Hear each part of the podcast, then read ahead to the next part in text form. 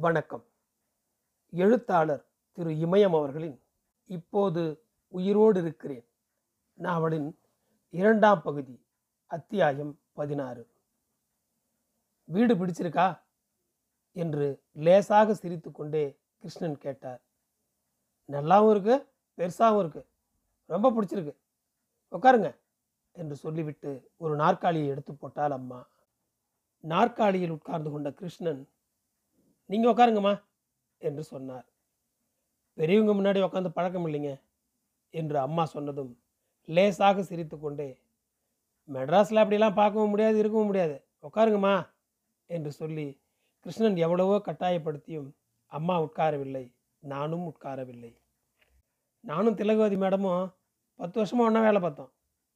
Madam கேட்டதுமே சரின்னு சொல்லிட்டேன். மெட்ராஸில் வீட்டை வாடகை விட்டு காலி பண்ண வைக்கிறது லேசான காரியம் இல்லை. என்று சொன்ன கிருஷ்ணன் லேசாக சிரித்தார். அப்படிங்களா? என்று அம்மா கேட்டாள். பையனை பற்றி மேடம் சொன்னாங்க. ஆப்ரேஷன் முடிஞ்சு நல்லா இருப்பான். உயிருக்கு ஒரு சேதாரமும் வராது.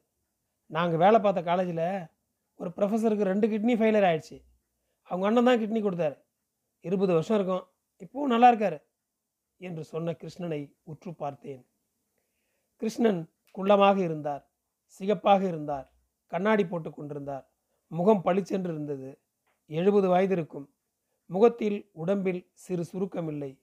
தலையில் ஒரு முடி கூட கருப்பாக இல்லை. தலை வெள்ளை நிற பெயிண்ட் அடித்தது போல் இருந்தது. கடவுள் நம்பிக்கை இருந்தா கீழே ஒரு பிள்ளையார் கோயில் இருக்கு போயிட்டு வாங்க. மனுஷ முயற்சியும் விஞ்ஞானமும் ஓரளவு தான் உதவும். எல்லாத்துக்கும் மேலே ஒரு பவர் இருக்கு என்று சொன்ன கிருஷ்ணன் சிறிது நேரம் யோசித்து கொண்டிருப்பது போல் இருந்தார். உலகத்திலே பெரிய அதிசயம் மனுஷ உடம்பு தான் என்று சொன்னார். பிறகு தானாகவே போலீஸ் ஸ்டேஷனுக்கும் கோர்ட்டுக்கும் ஆஸ்பத்திரிக்கும் போகாமல் ஒரு ஆள் செத்து போயிட்டா அவனை மாதிரி அதிர்ஷ்டசாலி உலகத்தில் எவனுமே இல்லை. அப்படி செத்து போகிறவன் தான் உலகத்திலே பெரிய கோடீஸ்வரன் என்று சொன்னார். கிருஷ்ணன் என்ன சொன்னார்? எதற்காக சொன்னார் என்பது புரியாமல் அம்மாவும் நானும் நின்று கொண்டிருந்தோம். ஏதாவது உதவினா கேளுங்க என்று கிருஷ்ணன் சொன்னார். கேட்குறேங்க இந்த இடத்துல உங்களை விட்டால் எங்களுக்கு வேறு யாரை தெரியும்? என்று அம்மா சொன்னாள். ஆஸ்பத்திரிக்கு போக வர ஓலா புக் பண்ணிக்கங்க. அதுதான் சௌகரியம். ஆட்டோ சார்ஜை விட கம்மி. ஏசி கார்லேயே போயிட்டு வந்துடலாம். ஓலா என்றால் என்னவென்று தெரியாததால் அம்மாவும் நானும் பேசாமல் நின்று கொண்டிருந்தோம். நாங்கள் பேசாமல் இருப்பதை பார்த்துவிட்டு உங்களுக்கு ஓலா புக் பண்ண தெரியலனா நானே பண்ணித்தரேன் என்று கிருஷ்ணன் சொன்னார். சரிங்க என்று அம்மா சொன்னார் வாடகை முன்மணம் பற்றியெல்லாம் மேடத்துக்கிட்ட பேசிட்டேன். உங்ககிட்ட பணம் வாங்கக்கூடாதுன்னு சொல்லி ஒரு லட்சத்தை கொடுத்து அனுப்பிட்டாங்க. நீங்கள் வீட்டுக்கு வந்துட்ட செய்தியே சொல்லிடுங்க. நானும் பேசுகிறேன் பேசுகிறேங்க அன்னைக்கு அவங்கள மட்டும் பார்க்கலனா வேலை நடந்திருக்காது. அலைச்சல் இல்லாமல் வீடும் கிடச்சிருக்காது. திலகபதி ஒரு லட்சம் கொடுத்திருக்கிறார் என்பதை என்னால் நம்ப முடியவில்லை. உங்கள் ஊர் எங்கம்மா இருக்கு? என்று கிருஷ்ணன் கேட்டார். அதற்கடுத்து எங்களுடைய குடும்பம் அப்பா செய்கிற வேலை ஊருக்கு பக்கத்தில் இருக்கிற நகரம் போக்குவரத்து வசதி ஊரில் எந்தெந்த சாதியினர் இருக்கின்றனர்? எந்த சாதியினர் அதிகமாக இருக்கின்றனர்? விவசாயம் எப்படி நடக்கிறது? என்னென்ன பயிர்கள் விளைவிக்கப்படுகின்றன? ஊரில் மொத்தமாக எவ்வளவு வீடுகள் இருக்கும்? ஏரி குளம் ஆறு இருக்கிறதா? ரைஸ் மில்லில் ஒரு நாளைக்கு எவ்வளவு வருமானம் கிடைக்கும்? எத்தனை காணி நிலம் சொந்தமாக இருக்கிறது? என்று ஒவ்வொன்றாக கேட்டார். அம்மா பதில் சொல்லி கொண்டே வந்தாள். அதற்கு மேல் அம்மாவிடம் கேட்பதற்கு கேள்விகள் இல்லாதது மாதிரி என்னிடம் கேட்க ஆரம்பித்தார். நான் எந்த வகுப்பு படிக்கிறேன்? நான் படிக்கிற பள்ளிக்கூடம் எப்படிப்பட்டது? தனியாரா? அரசு பள்ளிக்கூடமா? பள்ளியில் எவ்வளவு பேர் படிக்கின்றனர்? ஒரு ஆண்டுக்கு எவ்வளவு பணம் கட்ட வேண்டும்? பள்ளிக்கும் வீட்டுக்கும் எவ்வளவு தூரம்? பள்ளிக்கு எப்படி போய் வருகிறேன்? பத்தாம் வகுப்பில் எவ்வளவு மதிப்பெண் வாங்கினேன் என்று அடுக்கடுக்காக கேள்விகளாக கேட்ட கிருஷ்ணன் இதுதான் கடைசி கேள்வி என்பது போல். அடுத்து என்ன படிக்க போற? என்று கேட்டார். அந்த கேள்விக்கு மட்டும் என்னால் உடனடியாக பதில் சொல்ல முடியவில்லை. பள்ளிக்கூடத்துக்கே போவேனோ மாட்டேனோ என்று தெரியாத போது அடுத்து என்ன படிக்க போகிறேன் என்று எப்படி சொல்வது என்ற குழப்பத்தில் நின்று கொண்டிருந்தேன். சொல்லுப்பா என்று அம்மா சொன்னதும் இன்ஜினியரிங் என்று சொன்னேன். இன்ஜினியரிங்கில் என்ன படிப்பு? கிருஷ்ணன் தொல்லைப்பிடித்த ஆளாக இருப்பார் போல என்று மனதில் தோன்றினாலும் ஏரோநாட்டிக்கல் சயின்ஸ் என்று சொன்னேன். நல்ல படிப்பு. வெளிநாட்டுக்கெல்லாம் போகக்கூடிய வாய்ப்பு வரும் என்று சொன்ன கிருஷ்ணன் சிறிது நேரம் பேசாமல் இருந்தார். கண்ணாடியை கழற்றி துடைத்துவிட்டு போட்டுக்கொண்டார் என்னையே உற்று பார்த்தார். லேசாக அவருடைய முகம் மாறியது. இதுவரை இல்லாத அளவுக்கு மெதுவாகவும் அடங்கின குரலிலும் சென்னை கார்ப்பரேஷனில் குப்பை கூட்டுற வேலைக்கு இன்ஜினியரிங் படித்த எழுநூற்றி ஐம்பத்தி ஆறு பேர் மனு போட்டிருக்கிறதா? இன்னைக்கு பேப்பரில் படித்தேன் என்று சொன்னார். என்னையும் அம்மாவையும் ஆராய்வது போல் பார்த்தார். வரலாறு புவியியல் பொருளாதார படிப்புலலாம் இப்போ யாரும் அதிகமாக சேர்றதே இல்லை. டாக்டரு இன்ஜினியரிங் தான் இப்போ படிப்பாக இருக்குது மற்ற பாடத்தையெல்லாம் வேஸ்ட்னு நினைக்கிறாங்க என்று சொன்னார். பிறகு ஆப்ரேஷனுக்கு எவ்வளவு செலவாகுங்கிறத பற்றி தகவல் எதுவும் சொன்னாங்களா என்று கிருஷ்ணன் கேட்டதற்கு இல்லைங்க இனிமே தான் கேட்கணும் என்று அம்மா சொன்னாள். தனியார் ஆஸ்பத்திரிக்குன்னு போயிட்டாலே அவங்க சொல்கிறது தான். இப்போ ஒவ்வொரு ஆஸ்பத்திரியும் கார்ப்பரேட் கம்பெனி மாதிரி தான் நடக்குது. கார்ப்பரேட் கம்பெனிக்காரங்களும் ஆஸ்பத்திரி நடத்த ஆரம்பிச்சிட்டாங்க என்று சொன்ன கிருஷ்ணன் அடுத்து எதுவும் பேசாமல் கொஞ்ச நேரம் அமைதியாக இருந்தார். பிறகு தானாகவே முகத்தை கோணிக்கொண்டு அரசாங்க ஆஸ்பத்திரினா மோசம் அரசாங்க பள்ளிக்கூடம் அரசாங்க காலேஜ்னா மோசம் அரசாங்க ஆஃபீஸ்னா மோசங்கிற எண்ணம் எப்படி தான் சனங்களோட மனசில் பதிஞ்சுதுன்னு தெரியல என்று சொன்னார். என்ன சொல்கிறார் எதற்காக சொல்கிறார் என்பது சரியாக புரியாததால் நானும் அம்மாவும் எதுவும் பேசாமல் அவருடைய முகத்தை மட்டுமே பார்த்து கொண்டிருந்தோம். மாதத்துக்கு இருபது கிலோ அரிசியை இலவசமாக தர்ற அரசாங்கம் தான் ஒரு லிட்டர் தண்ணியை பத்து ரூபாய்க்கு விற்குது என்று கிண்டலான குரலில் சொன்னார். உங்கள் நேரத்தை வீணாகிறனா என்று கேட்டார். அதெல்லாம் இல்லைங்க என்று அம்மா சொன்னார். திடீரென்று அப்போதுதான் நினைவுக்கு வந்தது போல் நியூஸ் பேப்பர் போட சொல்லவா? நியூஸ் பேப்பர் படிக்கிற பழக்கம் உண்டா? என்று கேட்டார். அதற்கு நான் இல்லை என்பது போல் தலையாட்டியதும் ஆச்சரியப்பட்டது போல் ஏன்? என்று கிருஷ்ணன் கேட்டார். எங்கள் ஊரில் இருக்கிற டீ கடைக்கு மட்டும்தான் பேப்பர் வரும் என்று அம்மா சொன்னதை நம்பாதவர் போல் என்னம்மா சொல்கிறீங்க ஊருக்கே ஒரு நியூஸ் பேப்பர் தானா? ரெண்டாயிரத்தி பத்தொன்பதுலேயும் நம்ம நாடு இப்படியா இருக்குது? அப்புறம் எப்படி உருப்படும்? என்று கேட்ட கிருஷ்ணன் சிறிது நேரம் பேசாமல் இருந்தார். பிறகு பொழுது போகலனா எங்கள் வீட்டுக்கு வா. நிறைய கதை புஸ்தகம் இருக்குது படிக்கலாம். என்று சொன்னார். சரி என்று நான் தலையை ஆட்டியதும் கை கடிகாரத்தை பார்த்தார். எழுந்து நின்று கொண்டு சரிங்கம்மா. ரொம்ப நேரமாக பேசி உங்கள் நேரத்தை வீணாகிட்டேன் ஏதாவது உதவினா தயங்காமல் கேளுங்கள் ஏற்ற வாசப்படி தான் நான் தனியாக தான் இருக்கேன். என்னோடய ஒய்ஃப் அமெரிக்காவுக்கு போயிருக்காங்க. ரெண்டாவது பொண்ணுக்கு குழந்தை பிறந்திருக்கு. இது என்னோடய ரெண்டாவது பொண்ணோட பிளாட் தான். ட்ரீட்மெண்ட் முடிகிற வர சொந்த வீட்டில் இருக்கிற மாதிரி இருந்துட்டு போங்க. பையனுக்கு நல்லா ஆகணும். வரேன் என்று சொல்லிவிட்டு கிளம்பிய கிருஷ்ணனை வாசல் வரை சென்று வழி அனுப்பி விட்டு வந்தாள் அம்மா.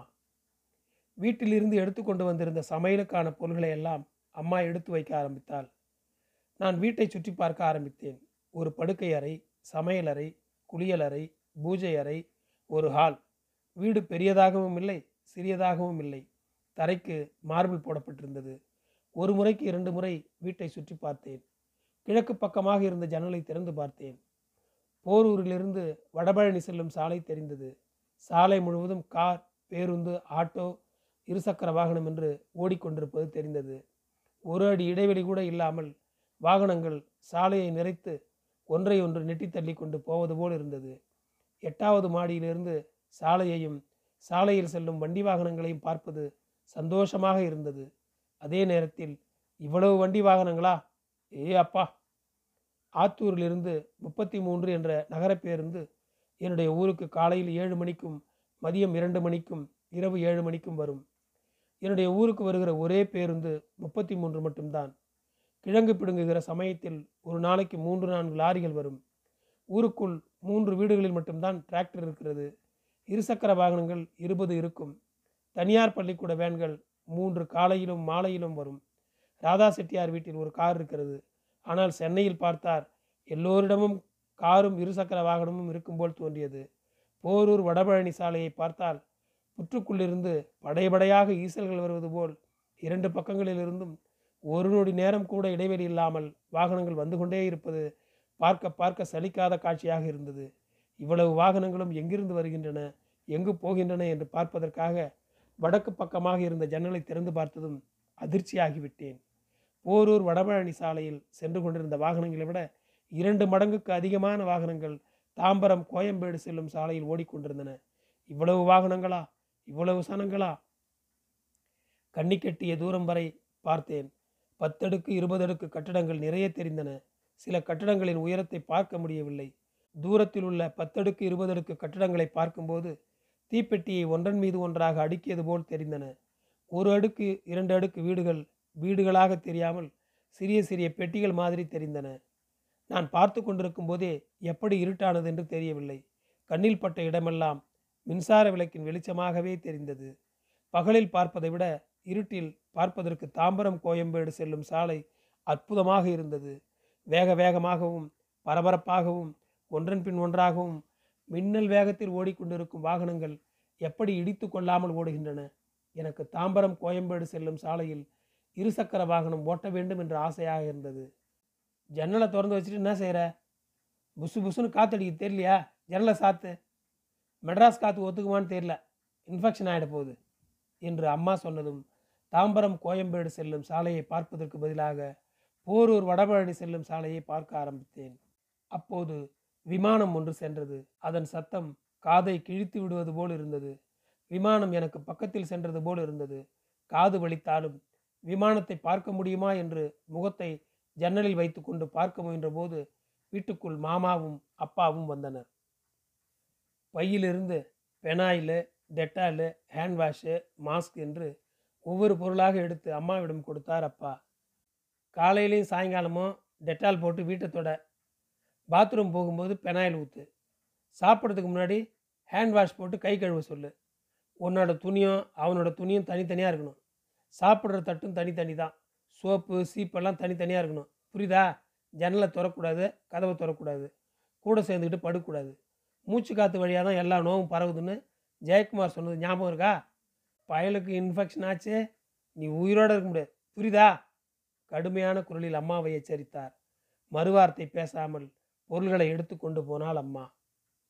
எனக்கு அப்பாவை பார்ப்பதற்கு ஆச்சரியமாக இருந்தது. இதுவரைக்கும் அவர் ஒருமுறை கூட வீட்டுக்கு பெனாயில் டெட்டால் ஹேண்ட் வாஷ் வாங்கி கொண்டு வந்ததில்லை. என்னுடைய துணியை எடுத்து மடித்து வைத்ததில்லை. பள்ளிக்கூடத்துக்கு பணம் கட்டக்கூட வந்ததில்லை. மாதா மாதம் பள்ளியில் நடக்கும் பெற்றோர் மீட்டிங்கு கூட தவறிப்போய் கூட வந்ததில்லை. அப்படிப்பட்டவர். இப்போது நான் ஒரு முறை தும்மினாலே இன்ஃபெக்ஷன் ஆகிருக்குமோ என்று துடித்து போகிறார். நான் சாப்பிடுகிற தட்டை சுடுதண்ணீரில் கழுவி வைக்கிறார். நான் நிற்கிற உட்காருகிற படுக்கிற இடத்தில் சிறு தூசு இருக்கிறதா என்று பலமுறை பார்க்கிறார் துடைக்கிறார் கூட்டுகிறார். கால் பக்கெட் அளவுக்கு தண்ணீர் கொண்டு வந்து அதில் கொஞ்சம் டெட்டால் ஊற்றி கலக்கிவிட்டு மாப்பை அதில் நனைத்து வீட்டை துடைக்க ஆரம்பித்தார் மாமா. என்ன செய்கிற நீ நான் தொடச்சிக்கிறேன். நீ போய் உக்காரு.